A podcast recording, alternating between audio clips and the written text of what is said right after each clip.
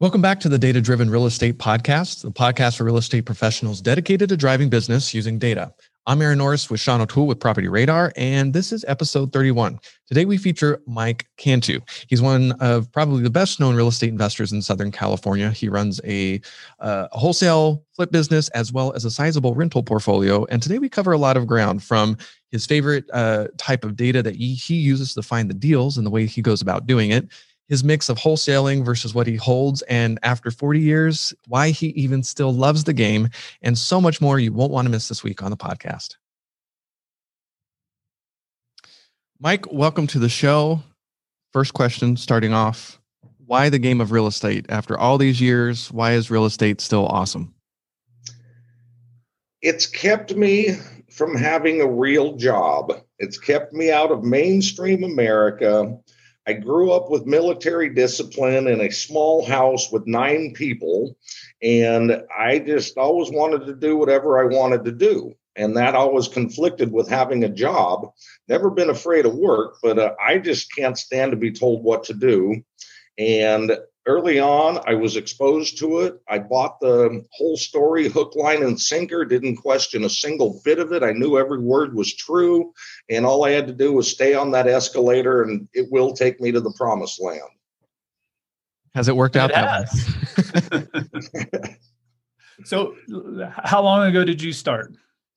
39 years ago, Sean. I started in April of 1982. This is, I'm embarking on year number 39 of being a full time real estate entrepreneur and wow, a landlord. So you've been through a few cycles and you're still in it. And it's what fascinates me. For some, it's a means to an end. And for you, you're hooked. It, it's, it's a passion. I, I, as I mentioned yesterday, Aaron, there's no doubt I'm going to have to go through a 12 step program to get out of deal making. I I wake up thinking about deals. I woke up really excited this morning. I closed a, a, a deal yesterday. I got confirmation right at five o'clock, and it's a keeper house. I don't keep much anymore. I've got plenty, all the rentals I need. But I thought, oh, this is a great house at a great price and a great location. I can't sell this. And first thing I thought this morning when I woke up, we closed it. It's mine. So yes, I still get really excited about doing deals. Are you still actively marketing uh, for deals then? Absolutely. Absolutely. See, Kim has been with me. This is her 30th year of working with me. Wow. And as long as I, I tell her if she ever quits, I quit. And she says, well, she's never going to quit. So I thought, okay, I'm in business still. So it keeps the marketing keeps Kim busy. Um, and she's always got the management side of things and she's always busy all day, every day. And it works out for both of us but yes, absolutely market. It's um, several different niche markets, and we can talk more about that if you want to go down that road as far as marketing goes. Sure, yeah, that'd be let's, great. Let's do that. Okay, I, I was going to say I, I, did make a few notes here. Um, on the marketing, of course, everything falls into one of two one of two categories: owner occupied or non-owner occupied. There's only those two categories, but in each of those categories, I don't mail to owner occupied. I, I buy houses, not homes. And I've always been much more comfortable dealing with hmm. anything other than a home, especially if there's kids involved. I would love to see every homeowner get top, top dollar and do the right thing. But as far as rentals and vacation property, stuff like that, all those are houses. That's just inventory. But within the non owner occupied, we have several sub niches that we mail to and it's one of two approaches. That's um, when you do a big mailer, I consider that like blind archery, just shooting arrows in the sky, hoping to hit something. And then the other one is when we're going after a very specific property, that's like a rifle with a scope, a totally different approach, a personalized letter making reference to the specific property and the details of it. So absolutely love marketing. I love coming up with new, trying new lists. And actually, the one I just closed on yesterday came from a new lead source, which uh, on our first first test drive of it, I got a great deal out of it. I thought, okay, that worked. Hmm. Keep on going. Nice, nice. I got to tell you, uh, don't get voted off Real Estate Island, which was a, I guess, a audio series you did. I don't know if you did it as a text as well. I listened to it. Um, I still think is one of the best, uh, like kind of uh, overviews, and, and you know, and, and part of it is is you're a pretty funny guy. Thanks, Sean. I, I, I, try and have some humor in there. I, I just I, I don't want to be the monotone drone, um, put you to sleep. So nope, that's just me coming out in those in that. But that was my big give back, Sean. I have been the recipient of some great information, but it was because I went searching for it. And I've always said, seek and ye shall find. Finding is reserved for the searchers. And for the people out there searching, I thought that's part of the cycle. Got to give it back. And favorite one of the favorite things I own is a file in a file cabinet, which was a bunch of unsolicited letters from people that information from that course has changed their lives created a better future, made them some money, solved some problems. And I just love doing that. Real estate's such a neat vehicle to wealth and retirement. And I, I, love solving the challenges and the creative aspects of it. Most people and agents know two deals all cash or some money down and get a loan for the rest of it from the bank. And that is just the very tip of the iceberg, what, what is possible in real estate. And I love the creative stuff, problem solving. Yeah. And I really loved your approach. Um, you know, I think so many people are like trying to quote unquote. It's interesting what you're just talking about with homes versus houses, right? And you like dealing with the landlords, right? It's just a more professional. It's they're not losing something that's you yes. know near and dear to their heart. It's just a business transaction. So I thought that was a really interesting um, um, point. And but even in your, you know, one of the things that really stood out out of me in your in your book series was just how you go about the negotiation. And it's not there's nothing in there about like trying to hide the value of the property or anything else. It's a very kind of methodical approach of just going through of look, here's the expenses you're going to have in selling, and here's the advantage of selling it quickly. And these things all have value, and it adds up, and you end up with a good deal, but without without trying to trick anybody. Oh no, I, I like to put it out on the table. See, Sean, I don't want to do a deal if when the dust settles, both sides aren't really happy about it. Unhappy seller prior to close of escrow remains an unhappy seller after close of escrow. And I like everybody to be smiling and just thrilled to be doing business together. And if I can accomplish that, great.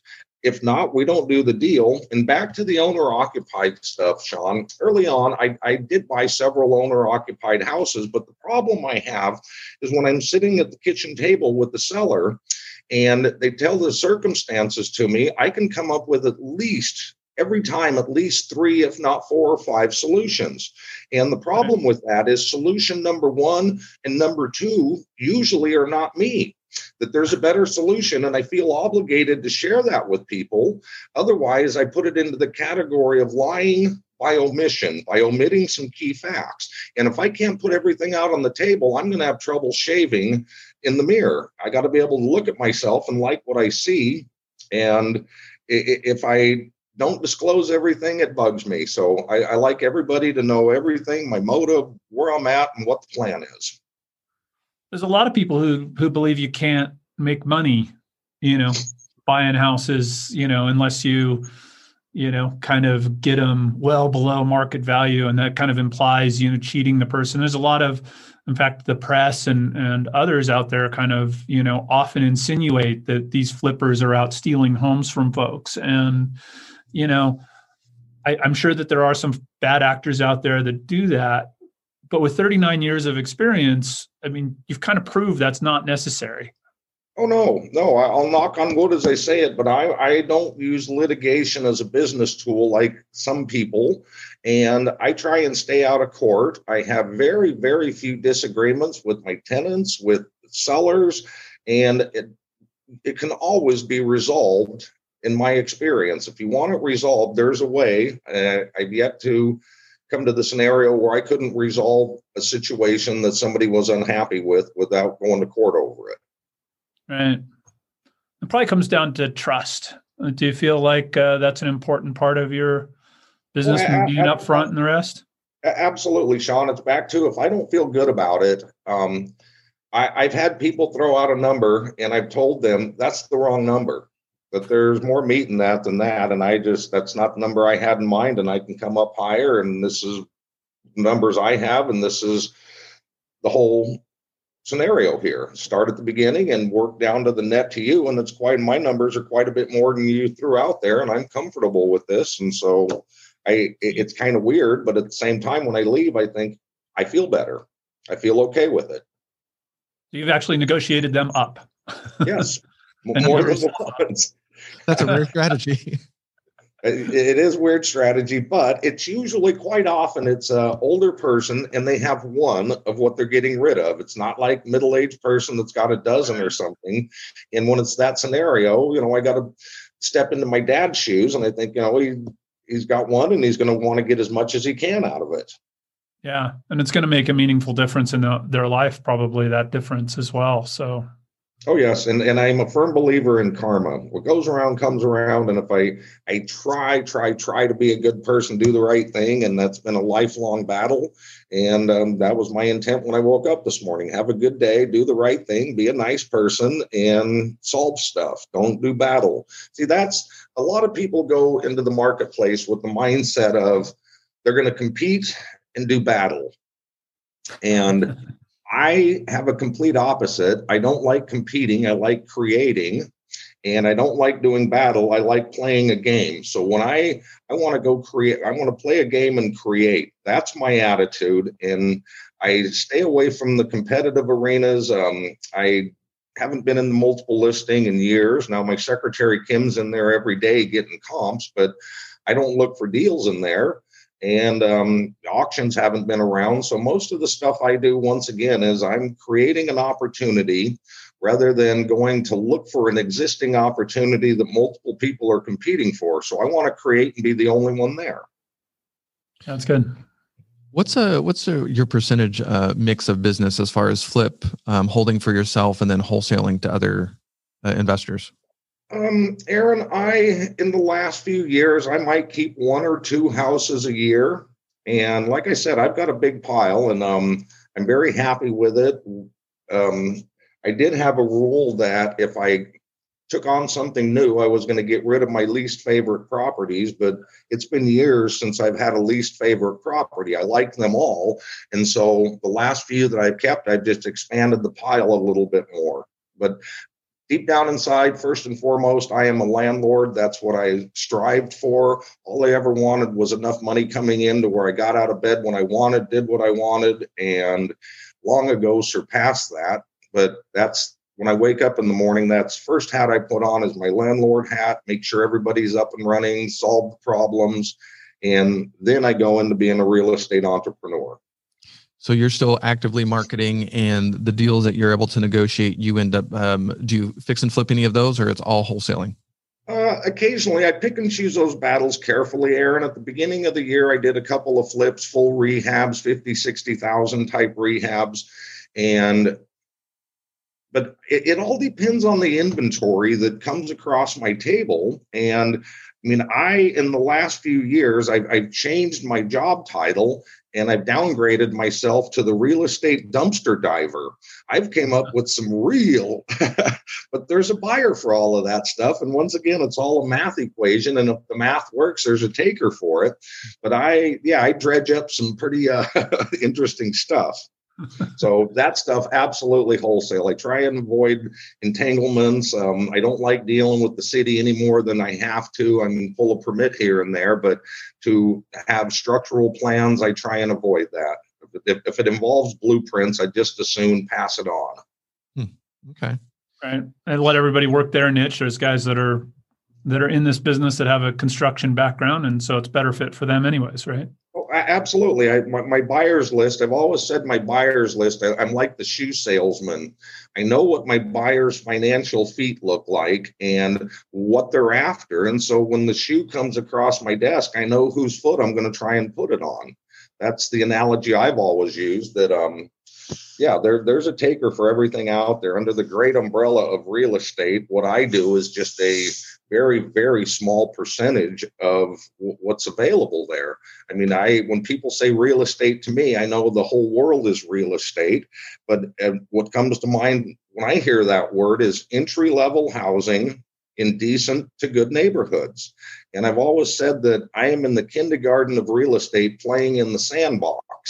And I've always been comfortable there. And my friends have beaten me up for years and years, asking me when I'm going to step up that penny ante game that I played all these years and and tell them I sleep well. I'm very comfortable with it. I don't want to be out over the end of my skis wondering what my next move is. I I like what I do. Has how much has the mix between buying rentals, um, doing retail flips that are you know fully rehabbed and and to end users and flips to wholesalers how has that mix changed for you over the 39 years or has it been pretty consistent that you've done a mix? In the last seven eight years sean i've expanded my territory. I've gone into riverside county which for 30 plus years my marketplace was 30 miles long 20 miles wide just a big egg and there was plenty of stuff in there. The 15 freeway was about a third of the way east into my marketplace, and my game plan was always to keep west of the 15 and use east of the 15 to earn the money to keep the other stuff. See, I, I have a theory. It's called parts and tools. And every time I see a deal, the first thing that clicks is this a part or is this a tool? And the parts are the pieces that you're assembling your retirement with, the good stuff, the stuff that you can't sell because you're not supposed to sell it. That when you see it, you think, ooh, ooh, I want to keep this. This is a great asset, the good stuff in the good neighborhoods. And those are the parts. And Everything else is a tool, whether it's a wholesale deal, a retail deal, an interim rental, short term, long term, whether you're growing it up in value, amortizing down the debt. But the ultimate goal is to harvest the equity out of the tools and pay off your parts. And that was my theory with the 15 freeway grow up a bunch of stuff east of the 15, harvest it, pay off stuff west of the 15 freeway. So I love the parts and tools theory. And I'm actually have another deal in escrow that I'm really excited about. Came with a big slab of equity and a, a long term tenant, and I'm going to keep that. But I knew immediately that that ultimately is going to be a tool. And I'll probably hang on to it for several years until something happens with the tenant. If he stays for 20 years, I may own it 20 years from now. But it's not something that is the cornerstone of my retirement. It's a tool to pay off something else. So you're you're keeping it because it's got an existing tenant. You don't want to displace that tenant. So you're you're basically holding it to allow that tenant to to finish out their term, whatever term they want. There, and then at that six, point, it's not something you want to keep. Well, there's there's a six figure, nice six figure slab of equity in it, and it's a good solid house in a decent neighborhood. Or if I were to fix and flip it, I'm uprooting a long term tenant, which I've done before, but I prefer not to but from the tax standpoint, if I hang on to it for a year, see, that falls into a category I call floating inventory. Over the years, I bought lots and lots of houses with other people's tenants in it. And if it's a decent house with a decent tenant, even if you're feeding a small negative, I've got to raise this guy's rent. But I figured if I left everything alone, that it might cost me a couple thousand dollars to control 150 plus in equity for a year or two, that it's a nominal amount. So it's not cash flow I'm looking for, it's equity preservation. And if I get it past the one year mark, I'm in a different tax bracket if I flip it. All right. Okay. Or I can or I can exchange out of it. There's a lot There's of some complications around that, right? Like because if you're in the business of dealing properties, you you um, aren't your flips still considered ordinary income, or do you just keep those as like separate entities or something? Separate entities. If, if there's a chance I'm going to keep it, it goes one place, and if I know it's going to be a flip, it goes elsewhere. Got it. that that would be corporate versus LLC. So that's I, an important I, thing for listeners just to pick up on, right? Like if you want to keep some and flip some and you're doing more than I think it's 5 deals a year, you have to be very careful to keep those in two separate places. Otherwise you're going to end up paying ordinary income even though you've held it for a while. Mm-hmm. Good point. Yeah, that's that's that's one that I missed early on. Uh, yep, yep. I that's not a uh, that's not a happy call. What do you mean? right, right. Oh no, no. And, and so I two distinct entities. Actually, there's three entities there. My long-term stuff's in one entity, and the flip stuff gets ran through a C corporation. Then there's an LLC for all of the not sure stuff that um, the interim stuff.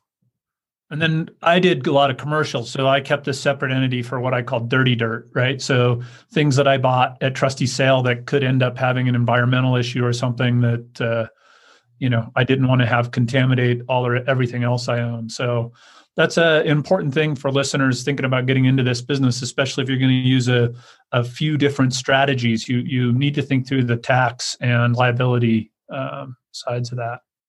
So that's that's a good uh, a good little uh, side note we came across there. Yes, no, I'm all, I'm always looking at the t- tax standpoint of things too. And one of the things I realize and I'm focusing on now that, that did help with the decision to keep the property I closed yesterday. I've had some of these rentals 27 and a half years or longer and i'm losing some of my depreciation and i as that free ticket is shrinking that I thought, oh no, the goal for this year and next year, I need some new depreciation, and I wanted to come with some very well located quality assets. Interesting. So yeah, and so a few I, angles there to be playing. Yeah, I, I never thought I would be this age and out looking for more rentals, but it's not for the income, not for the appreciation. It's for the for the. I mean, it's for the appreciation, not the appreciation. So what do you do in that case? Are you looking to 1031 exchange into new great houses or what are you thinking? Uh, I I'm looking at just acquiring them, Aaron. Okay. I like I said, I, I as I comb through my portfolio, there's some of the best advice I ever got was many years ago from John Schaub. And I think he said it like every year, get rid of your worst house, take it out to pasture and shoot it, and replace it with a better house. And eventually you will have no junk. And uh, 20 some odd years later, I think it was 2005, 2006, the market's going crazy. You just had to look at your watch to see what the value of the house was. And every day I would comb through the file cabinet, same file cabinets, and go, nope, nope, nope, nope, nope. And I thought John was right. Eventually you will have no junk. And so I don't have anything I want to get rid of. So if I'm getting that depreciation, it's got to be buy new assets. So I think, okay, here I am in expansion mode again. And I've gone through expansion and contraction many times. And actually, that's something I had a note on that I only have two kinds of days. Rarely, I might have one or two, maybe three neutral days a year. But within seconds of waking up, I immediately know am I in expansion or contraction mode? And what I always fantasized about is being able to have five or six expansion days in a row and then a couple of contraction days to clean it up, some kind of method there, but they're random.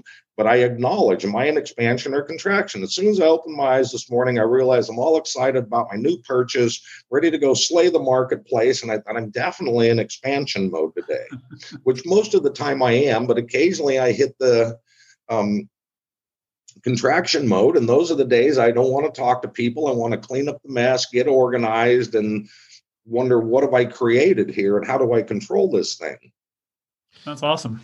That's a that's a good you know because I, I do think you know if you never clean up uh, like in the software business right we just always create and we never go back and clean up. Boy it gets to be a mess after a while. So it's a very similar similar thing. It's probably true of of all businesses right? Sometimes you just need to go get all your ducks in a row. That's that's a really I love the expansion contraction mode yeah, it, it's some days I go into my office like yesterday and I thought, okay, I need a contraction day in here.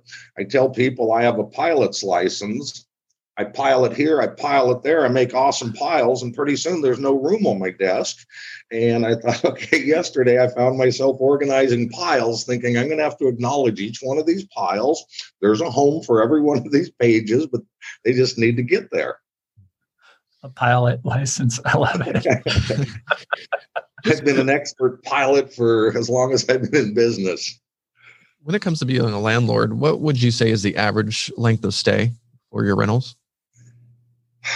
I'm knocking on wood, but Aaron, I'm going to say I'm I'm got to be at 10 years plus. Yeah. Uh, and what do you contribute that to? Is it the inventory you hold or how you take care of the tenants? Multiple things. Absolutely. It's the house. Is it somewhere where they want to be? Is it a good house in a good neighborhood? All of my rents are under market. Um, in varying degrees. It depends. I was going to say I, I, do have a list, and if I raised my rents to market, the difference from what I collect is more than most people would be thrilled to retire on. But I, I have tenants. Okay, I have a house in Claremont that came with a couple that had been there 31 years before I bought it as tenants. And I bought that in the year 2000. The husband passed away a few years ago, but Kate is still there. So my math tells me she's going on year 52 as a tenant in that house. And I'm fixing a house in Montclair that I bought 20 years ago. Sherry had been in that house 15 years before I bought it. And she's a wonderful tenant. So I have several tenants that had a long history before I came into the picture, and we passed the two decade mark on several of those. And some of my tenants, um, say I bought a house in Claremont in 1998. I remember I was on the phone and my other phone rang. I told my brother to answer it. He starts taking down information. At the time, I had a penny saver ad running. And then he hung up the phone and left. He came back a half hour later and said, Want to buy a house in Claremont? It was a burnt house, but um, I ended up making a deal with him. He bought the house on my ad call and he fixed it up. And the same tenant I rented to in 1998 is still there. And they've done nothing but improve the house. Um, she got married. They've added patio covers and new driveway, stuff like that. Where I think carry on. yeah. Well, yeah. and how's that? How has that played out during COVID? You know, you hear a lot of landlords complaining that you know people have skipped, but your approach I, I to landlording. One, one tenant that went AWOL. I had a couple of tenants, only two that even mentioned it, and I, I explained to them that this isn't a free ticket. That there will be a day of reckoning, and we have a very long history and it might be difficult to find a better house for less money after all the dust settles here and this is a temporary situation to where and, and I still firmly believe that. See, I I've always, always tried to be the best landlord I could possibly be and fix stuff when it breaks. And there, every year has a theme to it. And this year is no different. This year actually started in November, the year of the water heater. I'm eight water heaters deep in about three months. And they've gotten expensive, but I thought, okay, last year prior to that, the previous 12 months was a year of the sewer main line. I ended up replacing four sewer main lines, jetted several other ones, had a septic leach lines replaced. And I thought, okay, before that, the previous before that was um, central air. They were just blowing up right and left. And there's always a theme to the year and i think it's part of what happens but the right attitude i don't get mad when something happens. Even when it's a major i think okay what's the right attitude? Be grateful i have the asset and the means to keep it going. And that makes everything better. Put smile on my face and send people over we get it fixed and tenants thank me for it. So no i try and be the best landlord i can be. Absolutely. Hmm. well, let's talk about for the the new guys starting out because that's that is you know i'm fortunate i'm in that position. I had a couple of folks that um, came down with covid. I just told them look don't pay for rent. I'm going to forgive it. I'm not even going to ask for it later right? It's but that's easy to do later right? When you're first getting started and you're first taking you down your deals and you're leveraged and all the rest like it's pretty hard to say hey don't you know I, I, got this. Don't worry about it right with a tenant. And um so how do you, do you, i mean it's 39 years ago so maybe you don't remember at this point but how do you make that how does the new guy make that transition right? How, how do they get to the point where they've got enough reserves and can really take care of their tenants and the rest? Well, I was as you were explaining the scenario there, Sean. I'm going back to my first nine rental houses, I was still renting a bedroom in a house for $150 a month. And I had nine rental houses, none of which I could afford to live in myself. And so I was provi- providing better housing than I had. But of course, that was Mick Blackwell telling me how to get this done. And it, it's tough. But I used to do a lot of my own repairs. I thought that's that was the old school. That's the way Mick did it. So it's the way I did it. You just grab the tools and fix stuff, and that not that much stuff broke. It was my could have been my downfall was tenant turnover, not um, picking the right tenants early on. I got sent to school on that one time after another after another, and I just getting it gets old when you're putting white paint and beige carpet in the same house for the third time in three years. The first time it's fun, second time's aggravating, and the third time can be depressing. So yeah. it's um, but don't go too fast, too far. This is as far as building your empire goes, very methodical, piece at a time. Take care of today's cash flow needs before you worry about your future wealth. I see people go way out on a limb and not having reserves and just taking on assets to where I think, nope, there's got to be a balance there. You got to be able prepare for disaster and for more than one house. So you've always got to have some reserves. Now, did you always use wholesale and flipping to fund the the rentals, or did you were those first nine rentals where you just somehow talked a bank into loaning you the money and going for it? None of none of my first nine rentals had anything to do with the bank. See, Sean, I've never been much of a bank borrower because I've never had a real job. I got some advice early on. It was I was told when you go into the bank, stay off the carpet because that's where you go into debt. Stay on the tile and make your deposits, and everything will work out fine. and I, have adhered to that. I stay off the carpet at the bank. I think in my whole real estate career, I might have done a grand total of nine bank loans. I don't think I ever hit double digits. And out of the 1,600 plus transactions, 10 of them involved the bank. And the only bank loan that I have right now is I have one and it's on my daughter's house. It's been around for 17 years and it's a good loan and fixed rate. And I thought, okay, 13 more years or add some principal to it, but that's the only bank loan I have. Wow. And so, how did you acquire those first nine rentals if it wasn't bank loan? Um, most of them were either subject to existing debt Okay. Uh, a lot of it was seller financing, some of it was private money, and some of it was hard money. So it was okay. all the non-conventional sources there. All right, all right. And like so, I said, I did lots of creative stuff, Sean. I just I didn't have borrowing power and I didn't have a bunch of money. So if you have a dream, you got to figure out how do we make this work, and that that became my mo. I took over lots and lots of loans. Um, FHA stuff used to be really easy. Just pay the $45 and sign a one page application thing and you were in. Yeah. Yeah the assumption thing was was good. So just i want to explain what subject to is for folks really quick out there. Um, subject to is buying the the property subject to their existing mortgage. So you leave the current mortgage in place. And um, that has gotten it, it, you know back in what the 80s you could you could assume loans. And that really isn't the case anymore. Most mortgages today have something called a due on sale clause which means that if the person transfers the house to you that triggers the loan being payable in full. Now it doesn't mean you maybe can't make the payments for them for months or years but um, there is some risk there.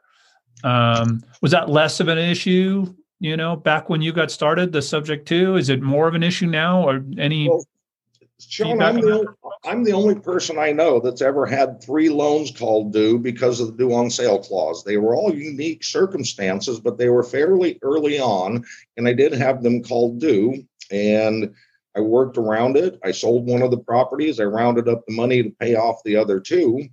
But in today's climate, um, I have friends that have taken a couple of hundred loans subject to.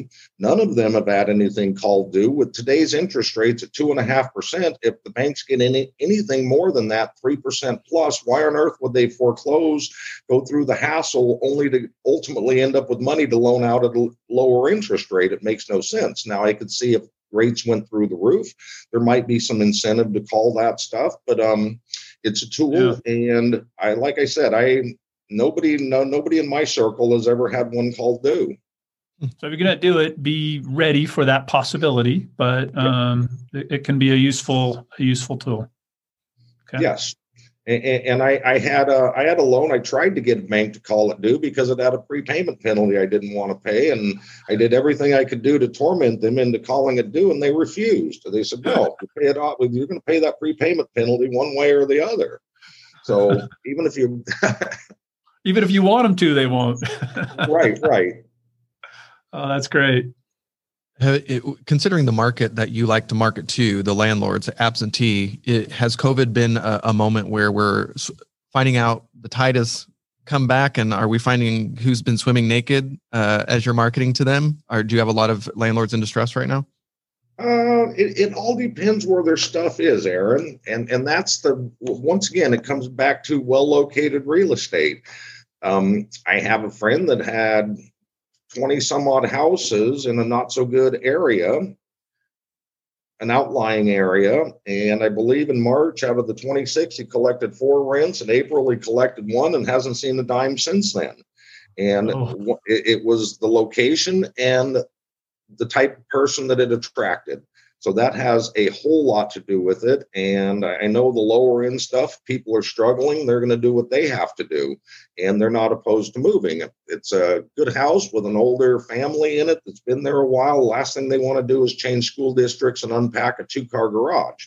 So it's the product and the location. Okay. Yep. Yeah. Yikes.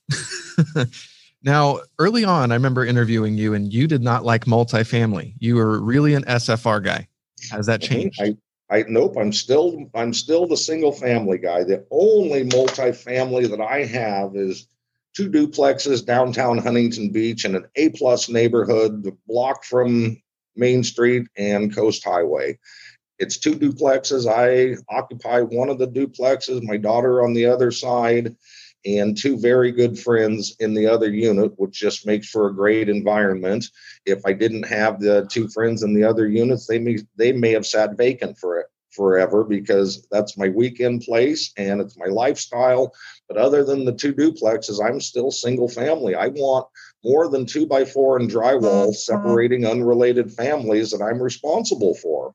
And I, I, just don't like doing adult daycare. And it's a different mentality in a unit mix than it is a single family.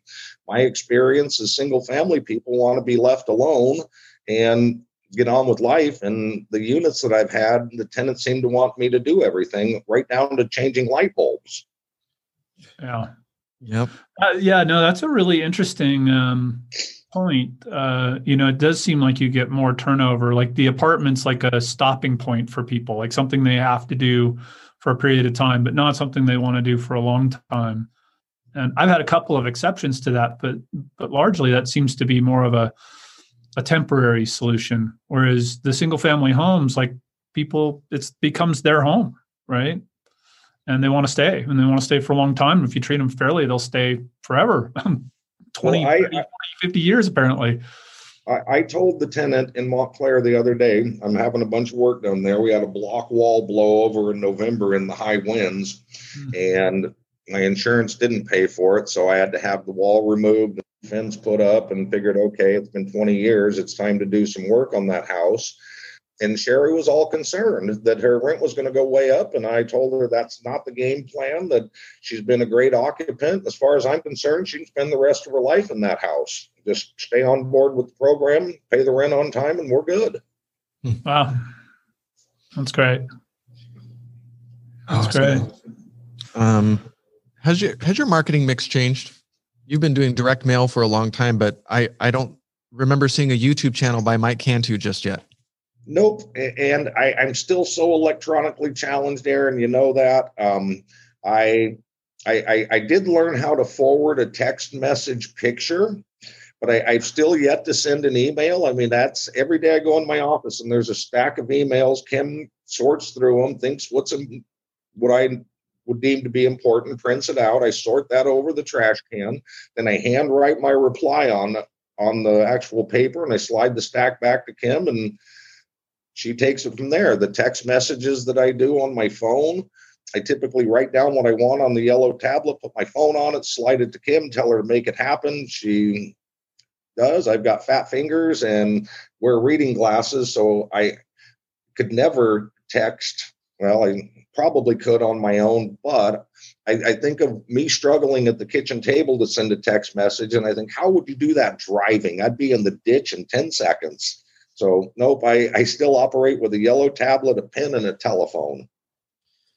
Let's talk a little bit about and one of the things that I think is most challenging for folks doing direct mail, doing any of these ad campaigns, and they get that phone call, right? And the person's interested, and you know, and this is where your uh, your, your um, surviving real estate island uh, series was so good was talking about how to handle that call and because I think that's really hard for folks, right? You get that call, and what do you say? How do you, you know, how do you move from a call of okay, I'm, I may be interested in selling to like a closed deal? Um, Sean, every conversation is different, and I I want to get a few things out of the way real quick. One of the first questions, once we get past the introduction and shallow, meaningless chit chat, I always ask them, is there any interest in the possibility of selling that house?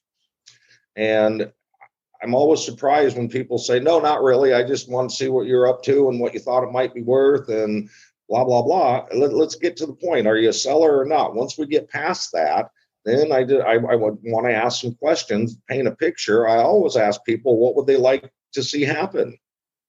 paint a picture for me. And quite often it's very unrealistic. And if that's the case, I usually ask them, What's your second choice?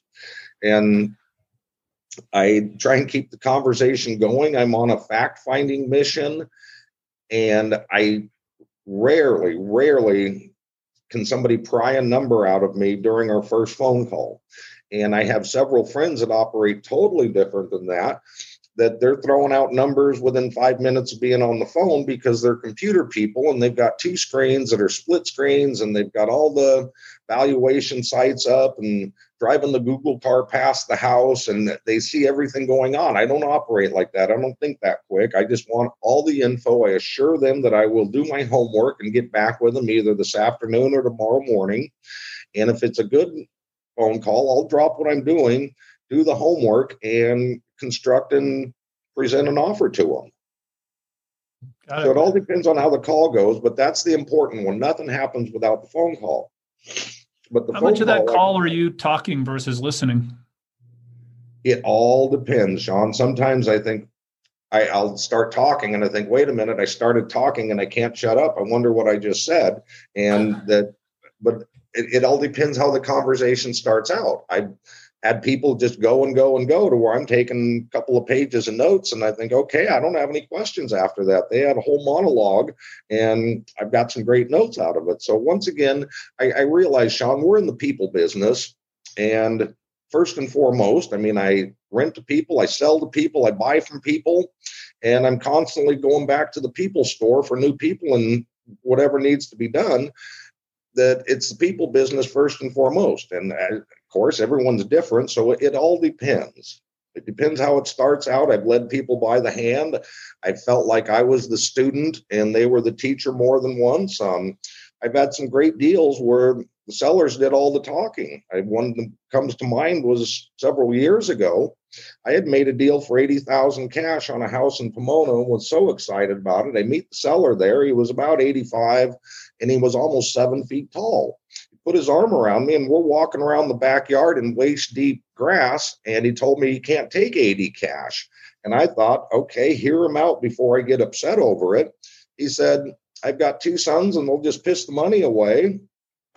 Or he called them his kids. And i said how old are your kids? He said 58 and 62 and he said they'll just piss the money away here's what i want i'd like 10% down and i'd like you to make me monthly payments for 10 years and and and to where we ended up with a great terms deal, but no change in price. Well, and that was all his idea. It was all his idea after we had made a deal. And I thought, once again, I love real estate. so it, I, I, didn't say much in that whole deal other than my initial offer. And he said, Sounds good. Uh, let's meet and see what you're getting yourself into. Oh, that's great. Are you finding a lot of landlords these days wanting to do those kind of creative finance deals? It, it all depends on the circumstance, or in Aaron. Um, I people tell me people don't do seller financing. I bought a property four months ago that um, I had to clean up some liens and stuff, but the seller carried the balance at zero interest for five years. And I thought I've got 60 payments and that place is paid for. It's a break even until then. But I just asked him, would you take $550 a month till paid in full? And he said, absolutely. How many years does that come to? And I said, right about five. And that once again, that was something I hadn't planned on keeping, but I thought with zero interest financing, that falls into the the tool category that it's a tool to get something paid off. I'm going to hang on to it. It came with a tenant. I thought, you know, this isn't such a bad scenario. I like the way you phrased that too. You didn't mention an interest rate, it was a payment. Right. A- absolutely. You're one of the most uh, consistent people I know. You're are you still doing the hour a day learning? Absolutely, Aaron. See, I tweaked my back good a year ago in March, and it took mm-hmm. five weeks of going to the chiropractor and acupuncture. And I have a great book. It's called The Better Back Book. And I would look at it and swear if I ever got upright, I would exercise every day. And today is day number 289 without missing a day. But the I break it up in the morning, it takes about a half an hour, and then the evening's about an hour. All of the evening stuff is on an exercise mat, it's stretching. But when I do that, I either listen to a cassette tape. Yes, I have hundreds and hundreds of them in a cassette player to where I'm finding golden stuff that I hadn't listened to in years, or YouTube videos. And it's all in two categories it's either personal development, build a better Mike, or adding to my real estate toolbox. So for 289 days, I've had an hour plus of education every day and I still read an hour a day, and that's typically 20 to 30 pages. I like to absorb what I read. I don't skim much, so um, absolutely, and that keeps me fired up. See, I'm, you know, I'm a huge fan of education. I attribute to where I'm at 100% because of the education, and I ask people all the time. Did you eat breakfast today? Did you eat lunch today? Well, of course I did. And I asked them what they ate. And I said, okay, you got your physical nutrition. Tell me about your mental nutrition. And the, our mind and our body are two entirely different things. And why would you starve your mind of nutrition and just feed your body? That makes no sense whatsoever. So, no, you need your mental nutrition every day to keep you fired up. And it's the alternative thought processes that have made for a very interesting life that you're not exposed to in school. And you got to go searching for that. Well, let's follow that up with: Are there any um, any favorites? Obviously, your own. Don't get voted off Real Estate Island. And I want to ask you if people can still get that, and if so, where? Oh, absolutely. It's at um, go to mikecantu.com. I claim to have the worst website on the internet. It was made many years ago, and all that's there is my two courses. And yes, I, I've always been amazed that I still sell several courses a month. I've done zero advertising. It's all been word of mouth. And I know Kim's got a couple of boxes of both courses. And when they run low, she orders up some new ones. But they're still there. Now, I, I do want to make a comment. Are still that. on cassette tape, or you you do offer? Uh... now it's on CD, but Gary Johnston he's been a fan of those and he teaches. And when he teaches he always sells my stuff. Now i believe they put them on a mp3 or on a stick or something whatever the technology people use these days. Um, he has brought it into the 21st century. So it's if you order it from kim it's coming on cds gary johnston has the high-tech version of it. I don't even know how to explain it.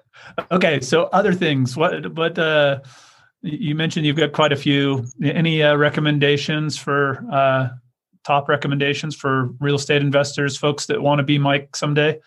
It it, it all the yes, and I'm going to go off in different categories. See, Jack Miller was my hero. I learned more from Jack over 25 years. I used to fly all over the United States. Wherever he was teaching, I would be there, and I would typically get four to six, maybe seven of Jack's classes a year. They were always different topics. I couldn't wait for a schedule, but Jack's been gone a dozen years and it's hard to find his stuff. I love John Schaub out of Florida from the landlording standpoint. I tell people John's stuff is golden, that it's it's a bargain and buy everything that he sells. that um, he's kind of been like a real estate dad influencing me in the rental game. Um, I love Bruce Norris's stuff. I've got a big section of my library of Bruce's stuff. I think I have everything the Norris Group's ever put out and gone to just about every class they've ever done. Um, I love Pete Fortunato out of Florida, creative problem solver, thinking outside the box. I've learned a ton from Pete over the years. And um, I'm still a Ron LeGrand fan. He opened my eyes to I've known Ron, oh, probably 30 years now, and I didn't follow him for quite some time. He kind of went off in the commercial arena. And but going back through his old stuff, I realized no, this this was part of the basis of my business model. I learned it from him, and I'm getting a kick out of re-listening the cassette tapes. But I always wondered every time I did a great deal, I thought it was an anomaly, and this was the last time, and that I kept getting lucky. And LeGrand changed my attitude about that that no they're like buses showing up at the bus stop. They come every five minutes. If you're searching for it i mean seldom do we find what we're not looking for. And you've got to define the product that you want and then go looking for it. And I, have searched for that for years and talk back to some marketing um, i've always gone after the what not the who that had the what. And finding out that there was a pattern with the who, uh, one of my marketing campaigns is going after the who, not the what. If that right. makes any sense, the person, not yeah, the product. Yeah. No, that's that's uh, uh, uh, we we think a lot about that, right? In terms of the message and stuff. What the message that works for one person won't work for the next person. So thinking about that who part, I think, is important for sure. Yeah. Yes, and as soon as you get the who on the phone, the next job is to is this a property problem or a people problem? It's usually one of the two. Seldom is it both. And so I try and define that. Well, what what are we out to solve here? People problem or property problem? Do you have a favorite? Oh, that's interesting. Give us a couple examples of a people problem and a property problem. Property problem, they don't have the money to fix it. Let's use a probate for an example. We've got code enforcement, and it's just a matter of time. It's a deteriorating asset that's a property problem. A people problem is when they've got a drug problem, a divorce problem. Um, it can be a whole long list of people problems, but they're not capable of continuing ownership of the property. Yeah. And you see that with the landlords too. You get landlords that are in those situations with the with the you know you think about homeowners getting themselves in over the you know skis or whatever, but you're focusing on landlords. So landlords are struggling with these these people well, and property problems as well. Absolutely, absolutely. And you know, like I said, Sean, 99.9% of what I buy is landlord landlord material, and they fall into those two categories: people problem or property problem. Um, the deal I closed on yesterday, lady had inherited it 10 years ago, lives nine hours away in Northern California, and has never seen the house. Yeah. And she yeah. just collected she collected a thousand dollars a month rent, which is about half of what it should be. Yeah. And yep, she was behind on maintenance, behind on taxes, just behind on everything. And I thought this is turning into a property problem for her. Yeah. Hmm. Yeah.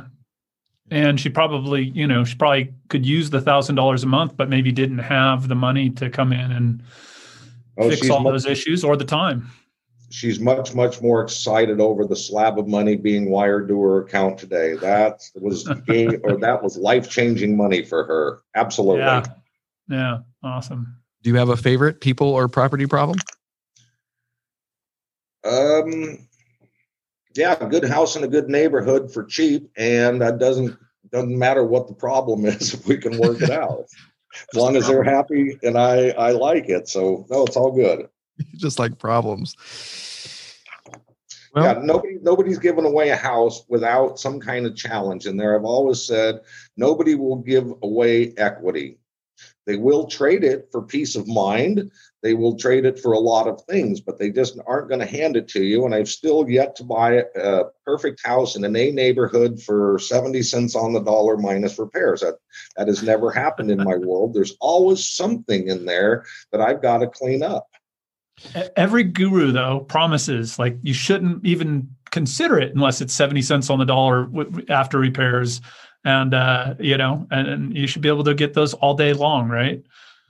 And, and Sean, I, I, I still in 39 years haven't had the gift wrapped half price bargain set on my porch that would qualify as a keeper house. It just the A neighborhood stuff I bought, it's been problem properties that they've needed work, and a good deal usually comes with some hair on it. And I learned a long time ago my real job title is chief problem solver. Whether I'm in landlord mode, entrepreneur mode, whatever mode I'm in, uh, my job is to solve problems and make decisions.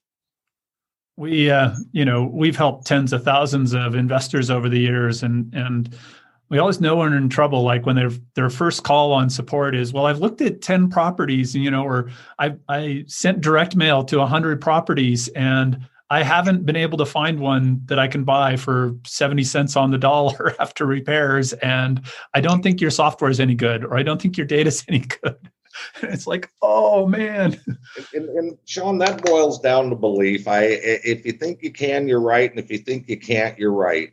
And I've always been a bubbling optimist. Life continually beats me down into becoming a realist, but it bubbles right back up to where I'm. I just I'm very optimistic and always have been. So I'm looking for solutions and the bright side of things. And I hear it all the time. This business is hard. I'm struggling. I can't make a deal. And I think, you know, that's a lot to do with attitude. And what have you done to build your real estate toolbox up? And are you actively pursuing your education to overcome this stuff?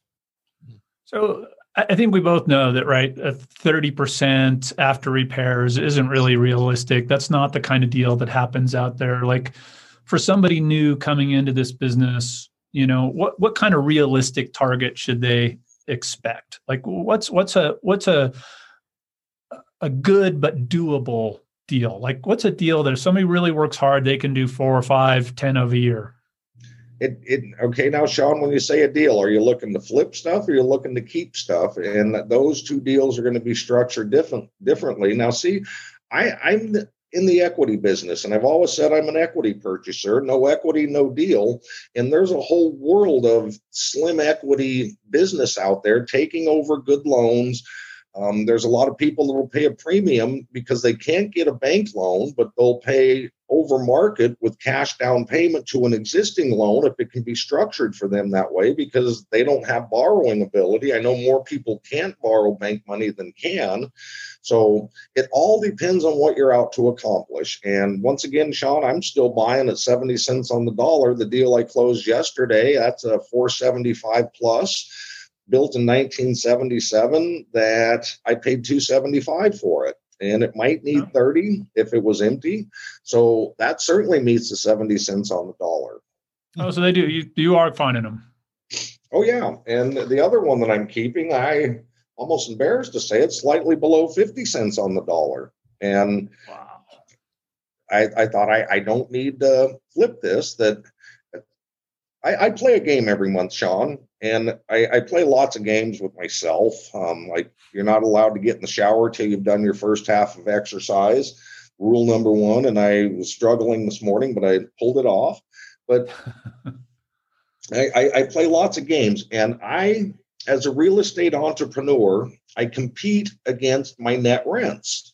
So I go to work every month as a human being, trying trying to out earn the net rents that the houses produce.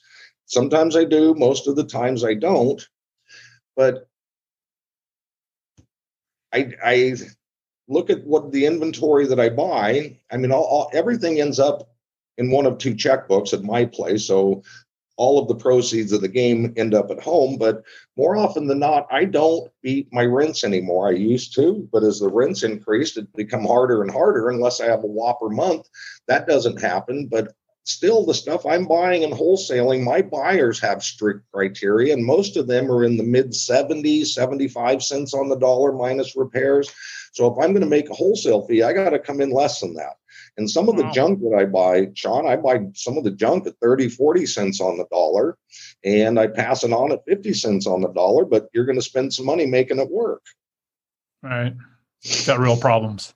Yeah. And, and, and I, some people are out there looking for a 20 grand net net net spread after everything and it doesn't matter if it's a hundred thousand dollar house or a three hundred thousand dollar house i totally disagree with that philosophy i want the risk and reward to be in line right. with each other and if i'm doing a four hundred thousand dollar house i certainly want a bigger payday than the hundred agreed well, we are at that time mark. We need to let you go, but is there anything you're really excited about or opportunity you see in 2021?